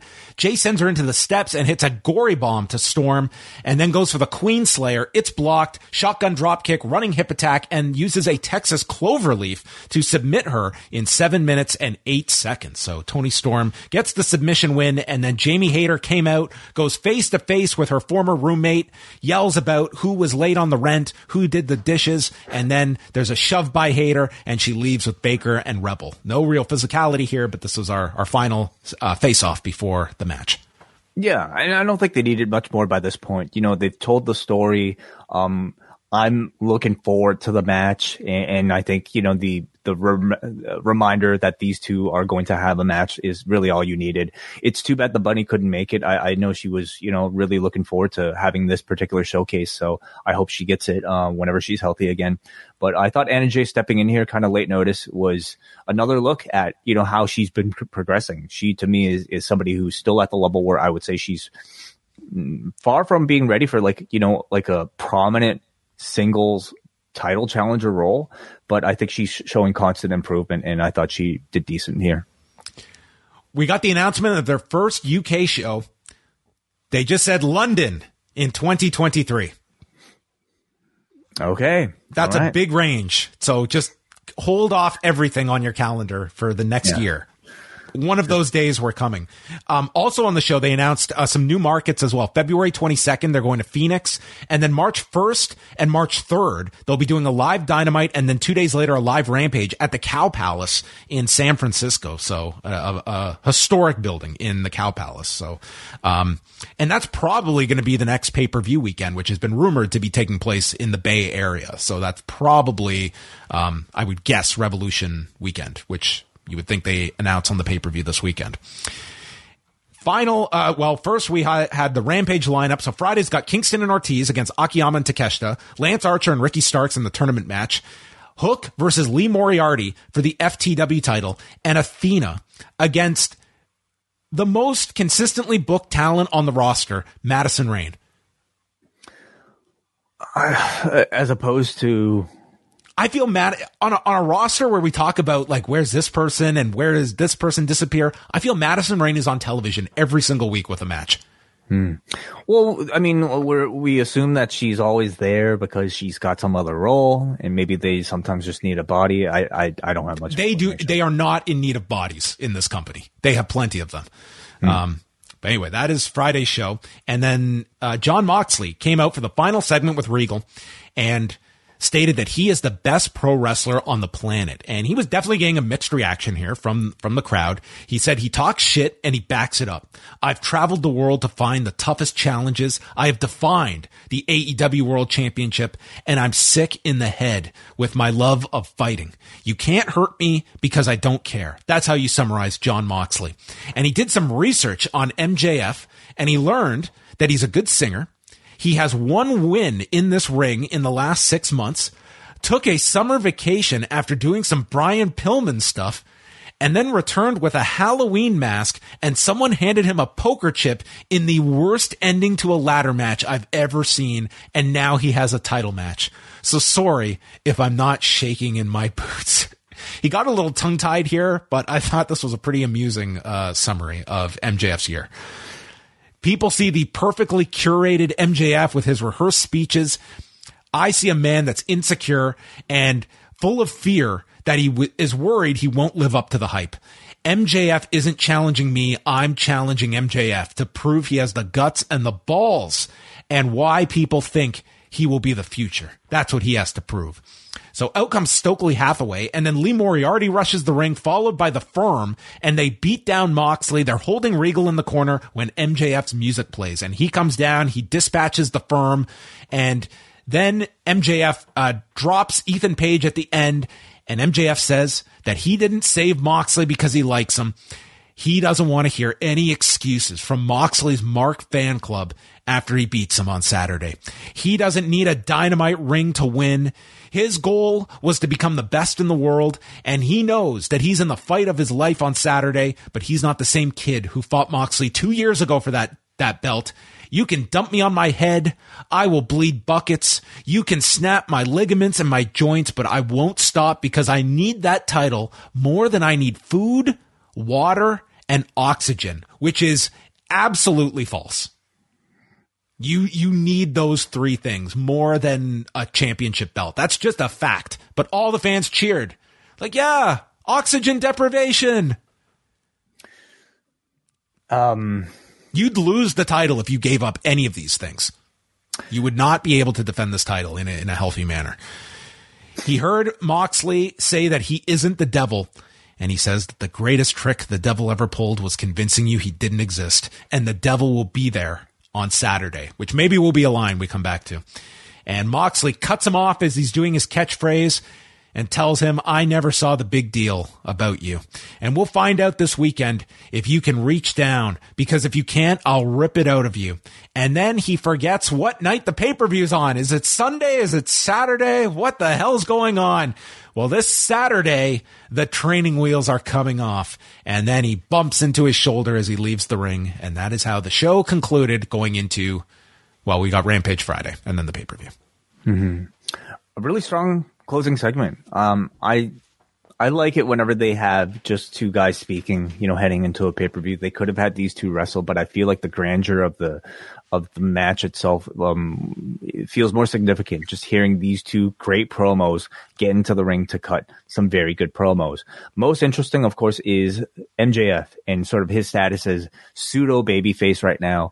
I feel like the act is still incredibly thick of him coming out there doing a very baby face sort of comeback against the firm including like you know it's amusing to me to watch MJF do all of this because I think you see in his mind um what are the cliche babyface things that a babyface would do in this sort of scenario. And then there are things like, you know, uh, it, here's the giant that's opposing him. I'm going to kick him in the nuts and I'm going to poke him in the eye, you know, like, and, and it's like, you know, uh, ending, ending your, your promos, you know, in a chant along phrase. Um, and I thought he d- did it really well. The key moment for me in this entire segment was when he turned to William Regal and he said, no diamond ring necessary. Ain't that right, Will? So I feel they are. I mean, I, I mean, it's obvious they are heavily teasing some sort of William Regal involvement. Uh, as William Regal, of course, is holding the brass knuckles. No diamond ring, but will there be a set of brass knucks to help MJF? We we shall wait to see. It's almost like you know what, they- what if what if he gives a gift to MJF before he boards the flight to uh, New Jersey?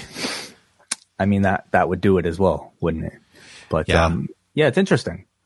It's funny because MJF did he's doing media for the show on Saturday, and he, I think it was the interview with the New York Post, and he actually brought up the what he thinks is like the biggest mistake a character can make is when you make that turn from like a heel to a babyface, changing all of your presentation. That all of a sudden you're this this good guy and you change everything about the presentation. He's like, that is the biggest mistake you can make. And, and you certainly saw it in this segment. Like it, it did feel like he, he's laying it on a lot and it's, and it's awkward to see him in this, this role kind of. It's, it does feel like they are very much telegraphing this, but you're still unsure going into Saturday, which is a fine dynamic to have. But it's kind of interesting that this match and I would say Saraya and Baker, you have two matches that it's like the audience, like you've really kind of just throwing these characters out and it's like you figure it out. Yeah, big difference in my opinion though between. Those I'm not saying they're the same in terms of effectiveness, but I do think like the crowd, like they're going into this and it's like, I don't know how the crowd will necessarily react. Well, they, sure. There, there's an X factor to both of them about wh- whether or not you know um, which how the crowd will react. But I feel like in the case of Mox versus MJF, it's been very deliberate and very controlled. You know, whatever reaction that I think they're trying to get, I feel like they're doing a very effective job of it. I and it's going to be a monster pop for him winning like winning the title and i think that's going to sway like the audience i feel they've swayed it like you want to see history go down on Saturday, the way they've set this up. Like this is this historical match that will mean a lot in the years to come. And I think this audience is going to want to see like what's, what's the more significant outcome? Moxley retaining in his latest defense or MJF's first championship win. And I think they've guided this audience that it's going to be a very pro MJF crowd, which you certainly run the risk of if it's this incredible reaction, especially for the title win, and then you do a turn at the end, which um, could sour people at the end as well. I, I'm giving them a bit more credit, you know, to, to perhaps like, uh, you know, even uh, outsmart, um, certainly us and, and, maybe other people that, that probably assume that they know how, how it's all going to end. Um, it, you know, it could end up in a straight up like babyface win. It could, he could turn, you know, earlier in the match. We, we don't really know. Uh, and he could not win. You know, he could leave the the the the, event without winning the championships. That, that, that's always possible as well.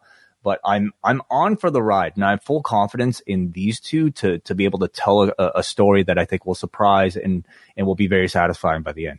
I think it's going to be a great match. And I think mm-hmm. more importantly, I think like you're right. Like the difference of this and like the environment's going to be awesome. Like I feel like the atmosphere is going to be like one of those big Cena matches where it was a really compelling story and it's the crowd is just lit for the whole match. Like I think it's going to be a really hot match. And I don't, I don't think you're guaranteed an anti-Mox crowd at all. Like you know, I, I think Mox is so beloved. You know, no, anywhere, you're right. You're right. Yeah, that that it could be a lot more 50-50. It could, it could even be anti MJF. Um, you know, but but that might be even a bit tougher. I think they go with MJF in the in this match. I think you put the, the title on him. That's my prediction as well. Yeah. Uh, let's let's look at some of the other matches. Uh, the acclaimed and Swerve in Our Glory. So they had the the phenomenal match at All Out, uh, so so match at Grand Slam. So this is their their third stab at it, and um, I, I, think this should be pretty pretty strong. To be quite honest, I I've really enjoyed Swerve um, in more of this defined heel role at this point, and I think that um, I'm kind of interested how late they put this on in the show or early for that matter. But um, I, I see the acclaimed retaining. Yeah, I'm not so certain. You know, like I, I know a lot of people are expecting Swerve and, and Keith Lee to break up soon after this. I I contend that there's a lot more life in sort of that team before you go on to do the breakup. Um, and I also feel like as champions, they're a lot more capable of having really, you know, like hot matches than as great as I love the acclaimed. I, I, I don't really trust the division with them as much. Plus you're talking about FTR who are waiting. Um, obviously you could do a baby, double babyface FTR versus Acclaimed match. They have, they've kind of teased FTR against, uh, both of the teams, but I personally feel like, you know, mm, another, they've already done that match, haven't they? Swerve and Lee versus, um, FTR. Yes. Right. I mean, I could see a rematch, but yeah, sure. That was the number one contenders match to set this up. Yeah, I, I agree on on that side of things. Like really the acclaimed, like it was the chase that was the enjoyable part. Like once they got the belts, like you're right, it's like they really don't need them long term. Like they are an act that I think is so ingrained in the show that with or without the belts, they're they're not going to suffer any any kind of loss in popularity. So yeah, cer- certainly if, if you're looking at FTR, the more attractive match is Lee and Swerve. Mm-hmm. So what's your pick? I'm still. I'll stay. I'll stay with the acclaimed. That was my pick. I think ultimately I'm going to stay with the acclaimed as well, but I certainly don't think it's a you know minus two thousand favorite type. Put some money down, then Wai. Well, that would that would go against my my integrity as a you know professional here. Okay, well, uh, this line's a lot closer. Toni Storm minus 140 against Jamie Hayter plus 100. I think this match is going to be very good. That's interesting too. Yeah. Um, who do you go with? I think they I think they leave it with Toni Storm, and I feel that there's. I'll, I'll say Storm. I think they have more to do with her at, at this point. Although, yeah, I, I, I, don't think you put it on Hayter at, at, this juncture. I think Toni Storm as well. Um, you know, for one, I feel like she's a much stronger promo than uh, what we've got got to hear out of Jamie Hayter thus far. I think Hayter's story with Britt Baker doesn't need a championship to be told. Um, I also think Tony Khan really likes having Toni Storm, you know, be a weekly sort of a showcase, um, um, wrestler on Dynamite. You know, she he, she's been very consistently featured on on the show, and I think he he's probably go, going to want to keep that up. You you of course have Thunder Rosa waiting for that match as well to to reclaim to do the champion versus champion type of thing. Um, so I think Storm keeps it. But yeah, do we get the the Britt Baker Hayter breakup definitively at the end of this? That would seem like a lot to have Baker involved in this show, doing like some kind of angle and the match. I'll, I'll She's say got no. Yeah, you're right because she's got the Saraya thing. Yeah. Okay. Yeah, they could they could probably draw that out. Maybe not tonight. Jericho, Danielson, Claudio, and Sammy Guevara for the ROH title. Jericho is a minus 240 favorite. Sammy Guevara is the biggest underdog, plus 1,000. So, Okay. about this, the, uh, maybe he's going to come out with boxing gloves on. Maybe he's going to wrestle in boxing gloves. maybe. yeah. Maybe. Maybe he'll. Um. Yeah. No. Nothing. Nothing to follow Ba- up there. based on the setup of Guevara doing the right thing, I see Jericho somehow pinning Guevara without Guevara uh, and kind of teasing some issue with, with those two coming coming out of this. And it's Guevara like, did he do that on purpose or did Jericho take advantage of Guevara while he was injured or something like that to save the title? I, I think that would be. I think Jericho 100% has to retain here. You're you're picking Sammy pinning or so, No, Sammy no, Jericho pinning Sammy. Oh, okay. Yeah, yeah. I like that a lot actually. Yeah. Um, gonna gonna agree with you.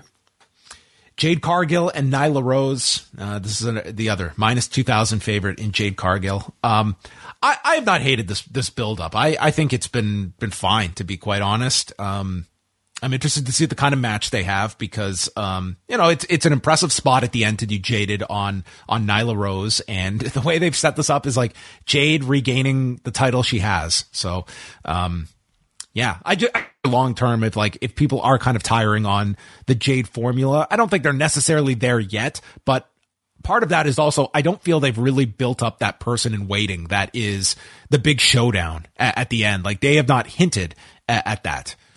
Yeah, yeah, agreed. Um, I'm, I how much time do you think these two will get? Because that'll that'll kind of be a, a, lot of um how I feel like I might enjoy it. Like if it's just another kind of Jade showcase match, I it'll be. I, I feel this is going to end of the night. go. I I think just under ten. I think it's going to Yeah. go a little longer. Yeah. Jade always has, you know, a real challenge trying to, you know, um, have a memorable performance in these sort of loaded pay per views that uh, have so many veterans on them, right? Um, Nyla Rose, of course, is a veteran herself, so I feel like, you know, she stands a good chance here. But uh, I, to me, the challenge is, will I remember this match by the end of the night? Of the eleven matches, we'll quiz you on the on the, on the post show You, there's probably going to be more. Y- you're right. We haven't talked about the buy-in. Yeah, they haven't announced officially any matches yet for the buy-in. So, I mean, Friday the, they'll probably like there very well could be more matches to come on this. Like if they end up doing that semifinal match on on the buy-in, that's that's minimum one. Um, Jeff Jarrett, Jay Lethal against Sting and Darby Allin. I don't think you tinker with this formula. I think Sting and Darby win, and I don't know if that signals the end of Jeff Jarrett for now. But um, I I think this.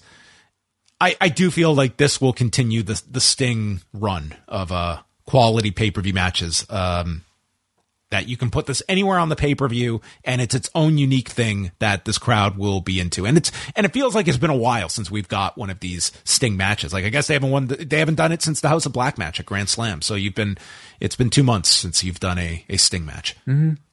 Yeah, no, it- it'll be fine. I mean, I th- tend to think they're they might actually be good buffer matches. You know, between you know a, a great semi main and the main event. Um, just kind of Darby jumping all over the place, Sting flying off the balcony somewhere. Uh, maybe a big spot from Jeff Jarrett. Maybe maybe he'll do a big dive. That'll silence the doubters. I'm sure him and Darby will do something crazy together. Okay, maybe well maybe that'll that'll justify this entire thing. Luchasaurus and Jack Perry in the steel cage match. Is someone coming off of the cage? Someone coming off the cage. Okay. Um, uh, maybe. Yeah, maybe. Maybe. I'm not that excited for this. You know, like I feel like we've we've um just kind of dealt with this story for so long that by the time they've got to this match, it it really doesn't feel like the program is is I don't know that that fresh. nor that hot anymore. So I, I hope these two have a really great match, you know, and, and, and this really does, I think, have a chance of stealing the show. Um, and hopefully they could end the program on a strong note. And then rounding things out, oh, well, we got two more here. So Wardlow, Samoa Joe, Powerhouse Hobbs for the TNT title. Yeah, yeah. I mean, it's a it's a big man uh, slap and meat type type of match. Um, who needs it? I mean, Wardlow's probably going to keep the championship, right? You would think, although you do have a situation here where you could lose the title without being beat, which I don't think would be met with. Uh, I I don't think that would be met positively. And who gets it though? I don't think Joe's going to take it. He's got the TV title. Hobbs, I don't necessarily know if like Hobbs is hot enough right now to to get that championship. Not that you have to be. This could be the way there. Well, the the question is, are are they done with with Wardlow as TNT champion, and and where do you move him on to if not a TNT level?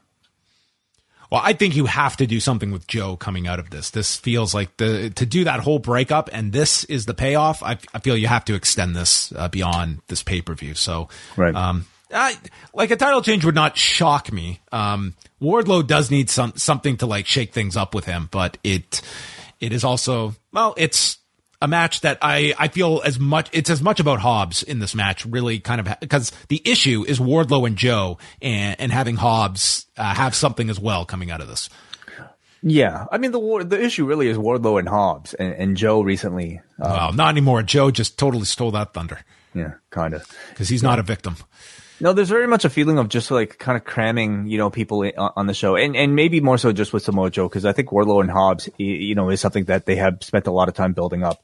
Joe certainly adds a lot more star power in it, though, so maybe that's the reason why he's there. And then Death Triangle against the Elite for the trios titles. Is there any conceivable argument about the Elite losing? Yeah, I think so. Um, again, I don't necessarily think the elite need to win, um, in order to be stars. You know, they're already stars, arguably the biggest stars, you know, the, in, in, in- on this card. So, um, you know, would it be more beneficial to have Death Triangle squeak out a victory, maybe via Bellhammer? You know, to solidify a heel turn for those three and also maintain their status in the division to build up to a rematch. I would say the only way you could get away with the elite losing is you pretty much have a match of the year contender and it just gets to such a level that the outcome is almost immaterial because they watch something phenomenal. And I mean, th- this could very well be, um, one of the better matches of the year. It certainly has that potential. Um, yeah, I, I, I, I would not be beating these guys coming back. I, I think that this is going to be the most anticipated match of the night for many people. And, um, Yeah, I, I, I guess I, I only suggest like no for the reasons I stated, but also you have to very be careful to make the Death Triangle not look like placeholders while the elite were away. You know, people that were keeping the belt warm while the elite were away, and what by the time they're here, you just give the belts back to them because um, they've been doing great, and and I think they probably want to maintain that level of importance in the audience's eyes. Or is this the breakup? You know, packing, getting the Lucha Brothers to cheat, and uh, whether or not they maybe they won't go with it. Could that be it? there's a few different ways that, that you can go. There, there's also probably the, the idea of maybe the elite wanting to come back and, and lose coming back, like not, not wanting, uh, you know, the big victory, uh, coming back almost as like a, a sign to everybody. But, um, I think just for, for what I think this company needs right now, I think like this was the initial direction of the trios division. And I think that this gets it back on track.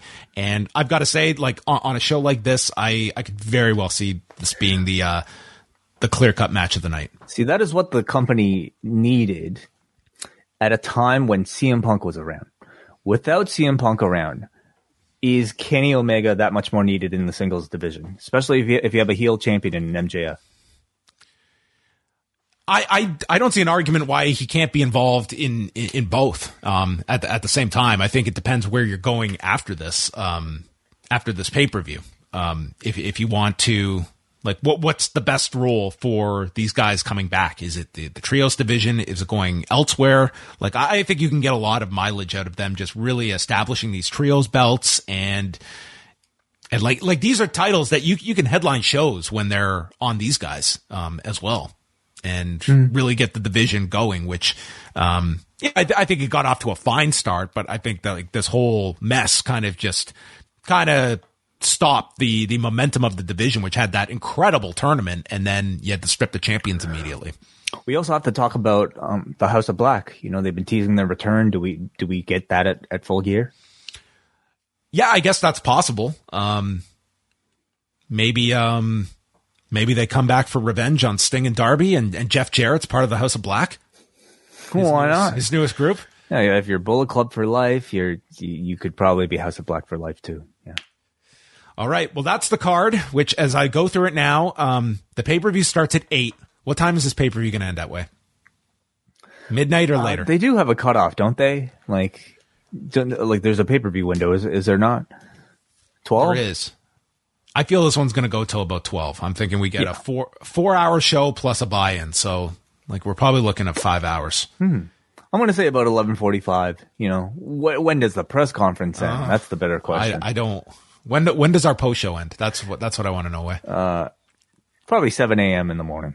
we did Sunday. not think about this too, uh, too intently. I'm, I'm going to die on Sunday. That's, that's what's going to happen.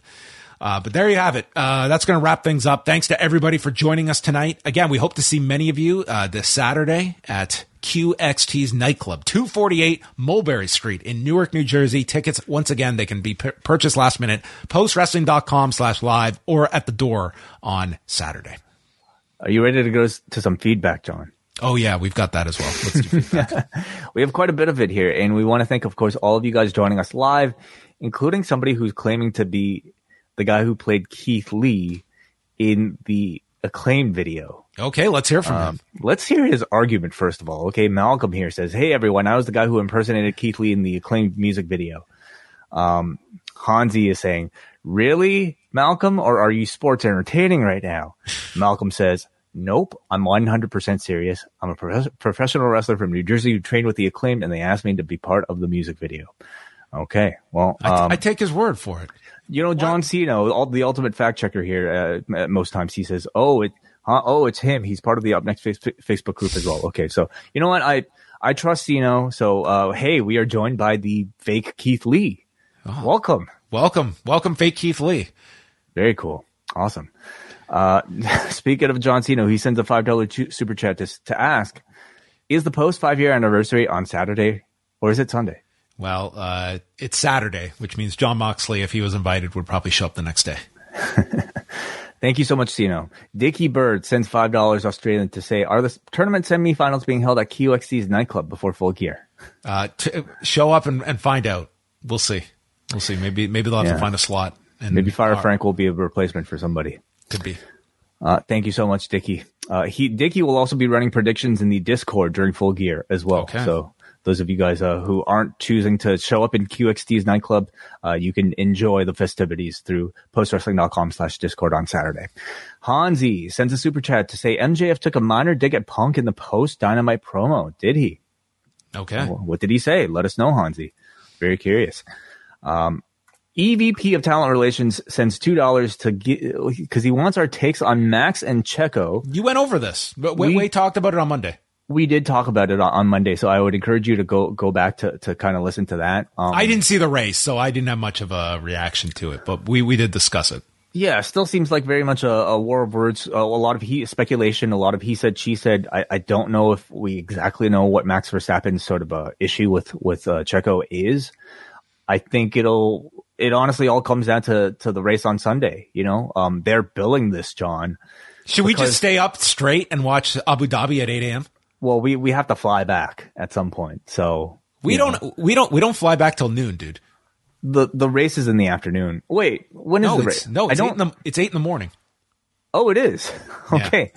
Well, we have to get to the airport, I suppose. But yeah, let's just stay up. Yeah, let's just watch watch the race on Sunday. That's perfect. Yes. But but you know they're billing this John as the battle for second because of course both the constructors and the drivers championships have already been won. So it's like That's fine. That's compelling. It, it's it's as the best that they can do because uh, Leclerc and and, and uh, Checo are tied for second place with uh, 290 points each, and Verstappen has said that he will help Perez win uh, if if need be. So we shall really see if that situation arises. I love it. I love it too. Yeah. Finally, Rob McDonald sends five dollars to say, "I wish they established MJF as a heel tonight.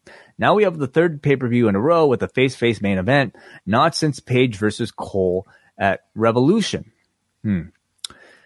Yeah. Um there's there's a it was certainly an interesting play I'll say you know for MJF to go into this pay per view playing this pseudo babyface character I think by the time it's all revealed it will probably make a lot of sense uh, I also wonder yeah what what what there what sort of like pre you know what what sells this show more effectively if you had had a, a straight heel babyface dynamic accompanied by like the elite coming up versus this build. Like the number will tell us something. Like if this, like it, it it's going to be tough for this to beat. I think last year's full gear was 155. So I think this is going to be the second show in a row that they don't beat the prior years. 155 would be, if they hit 155, then I would say MJF, Moxley, and the elite. Those would be your, your key reasons. Like those are the five that are moving this number. Right. Yeah. And obviously the lack of CM Punk, you know, so yeah, we'll see. We'll see.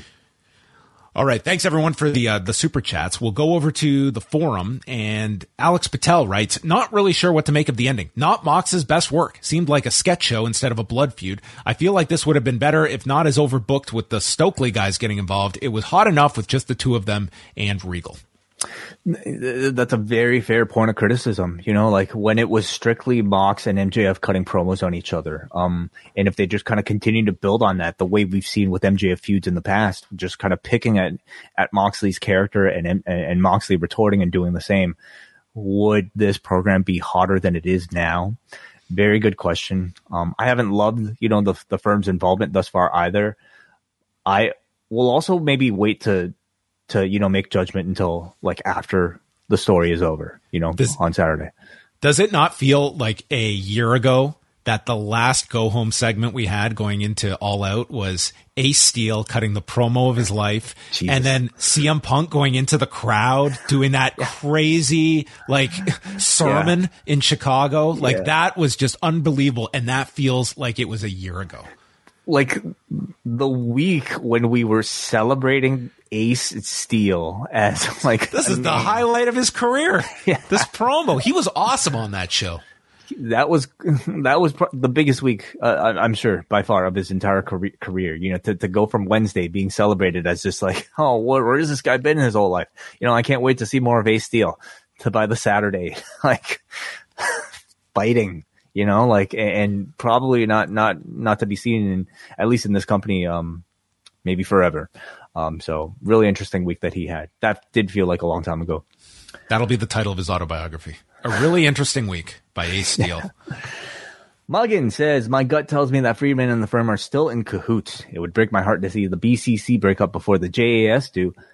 Death Triangle versus Top Flight and AR Fox was the match of the night, and the Elite's return was a scene from a mile away outcome, a solid go home show. It should and, have been seen from a mile away. Like that was the, like we don't have to trick people. Like it's like you're selling a show and this show needs as much of a push as possible. You are down your big star like you can't be just, hey, spend your 50 bucks and like maybe you'll get the elite. Hopefully nod. Like sometimes that works. Like there's been times that strategy has worked. I don't think this is the time for that. I think you needed to make it very clear, um, that you have your main event and then you have your elite. That's your one two punch on this pay per view, and you needed to make that very clear. I think in watching wrestling, you know, uh, like it's it's always a good reminder to realize that the goal of a wrestling promoter is to not necessarily make us guess about an outcome. It's to make us interested in watching the next episode. And that really comes before all else, you know, that, and that was the case with the, the white rabbit stuff as well. You know, it, it, you just you're not trying to necessarily surprise too many people. You're just trying to keep them interested enough to watch the next episode. And I, I think they especially needed to do that tonight, just, you know, considering how important they are to this pay per view. Last word goes here to Michael Rivera. I thought it was an okay show overall. The acclaimed had one awesome music video. The Samoa Joe promo was short and sweet, and Bandito had a good showing against Ethan Page. I can't wait to see Bandito and Claudio go at it down the line. The Mox MJF segment was mid. If I was being sold on that one segment alone, I would have skipped the pay-per-view. It does feel a bit paint by numbers, packing a hot opener, a taste of pre-match physicality, surprise opponents, stare downs, long overdue video packages, and fiery promos for the last week. A culmination of big matches that should feel bigger, yet they're victims victim to an overstuffed show layout week after week. It's all good stuff, but just too hurried to be great. I definitely agree with the overstuffing uh, of the show. Um, did it like they've always been overstuffed though, you know, and, and like previous AEW pay per views, I feel like you know, um, I don't, I never sense that sort of negativity. Um, like was it overstuffed to the point that it, it was particularly detrimental to this particular build? I don't necessarily feel that way. Like if anything, it, I I think it's the whole punk and elite drama that's probably cast a you know pretty negative shadow that's over you know overtaken a lot of of the stories that they've been trying to build. Yeah, this is um it's one of the more interesting pay-per-view numbers in, some time because it's going to answer several questions like what the impact of punk has um on the show, what what the effect of all the the all out stuff has on just the AEW consumer uh, coming back and, you know, so, some of like the build to this, like there was a lot of negativity towards Jeff Jarrett. And I wouldn't say mm-hmm. in like the good kind of way. Um, to me, it was, it was more so just a, um, a sentiment against the company of just it seemed like a pretty vocal side of people that did not want to see this direction fair or not of what Jeff Jarrett represents and and then you you couple it like this is you know I, I wouldn't say on paper this is like this as deep as some of the AEW shows, but I still feel like it should be a pretty good show overall. But it's it's really to me this show is being built off of it's drawing off of two matches. I think that that's very clear, and the rest is. Um, was, yeah. was it a mistake not to have Bryan Danielson in a more prominent match on the show? Yeah, possible. Um, or Chris Jericho for that matter. You know, yeah, we know he's kind of an ROH guy right now. They're clearly kind of setting that up, you know, for to for him to have a prime role at Final Battle. But you know, was this a more important show for him to have a big match on?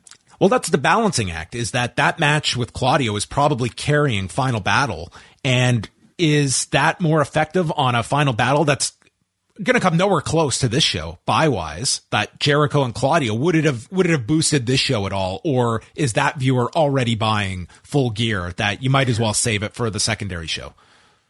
Yeah I don't know if Claudio versus Jericho again would have made any sort of difference like to to um uh full gear. Danielson um, and Jun Akiyama what would that have added oh, to this pay-per-view? forget it forget it yeah. No Eddie Kingston not on the show either yeah which I mean you know, it, it just seems like he, like, as we've said, there's going to be people in these pay per view cycles that are odd men out, and he's one of them. What if at the end of Rampage they're like, tomorrow night, Eddie Kingston, Jun Akiyama? I know that there's people that expect that Jun Akiyama gets added to like the buy-in or something the next night. Like he's going to be there. Like, that's honestly like if you're catering to this to this particular audience, I think that's strong enough to to be one of 14 matches on a pay per view. You know. I don't really care if it's if it's on the paper or if it's on the show. I, I think that's a cool addition if they end up doing it the next night. Um, yeah, which they, they, very well could out of that tag match, and you do Kingston and Akiyama the next night. I mean, mm-hmm. that's that's really setting the bar high for for for a buy-in potentially. All right, uh, that is officially the end. of Dude, were we recording? Shut the fuck up, man the worst thing you could tell tell somebody who's just gone through that. All right, that is it. Uh, postwrestling.com. Really Go check out MCU later, and uh, we'll see you uh, later in Newark. An asshole. This is it's uh, five forty eight in the morning. Uh, uh, calling you from uh, the parking lot of my job, and I just wanted to leave a, a memory. Uh, I remember when uh, John Pollock. Uh, oh, by the way, this is Brandon from New Jersey. Um, I just, I'm sorry. I just, I just, I, I remember when I, I sent uh, an email. John recognized the name, and uh, yeah, man, I, I, can't believe this guy recognized who I was. Uh, I guess from the Sherdog days, uh, Sherdog.com, when I was a shit poster on, on their forums and whatnot. Ever since then, I've made uh, tremendous friends in the community, and uh, friends that I'll cherish forever, like you know, Davey Braden, John Cena, uh, Fire Frank, Moo, uh, Chris Leone, Laro, Dickie Bird. Because of the community you guys fostered, you and Wai, I would never have been friends with those guys that are friends forever, basically. And I would never have gone to great lengths to be annoying uh, on on said podcast and whatnot, uh, uh, and uh, traveling to Canada multiple times to see my said friends and, and you guys, uh, who I can, I guess we can call each other friends. I hope so. I mean, if not, it's cool. You know what I mean? But, uh, anyway, uh, here's to five years and to, uh, five more of, uh, a decade. Here's to a decade of excellence, maybe. And, uh, more, more annoying calls to come. Uh, thank you.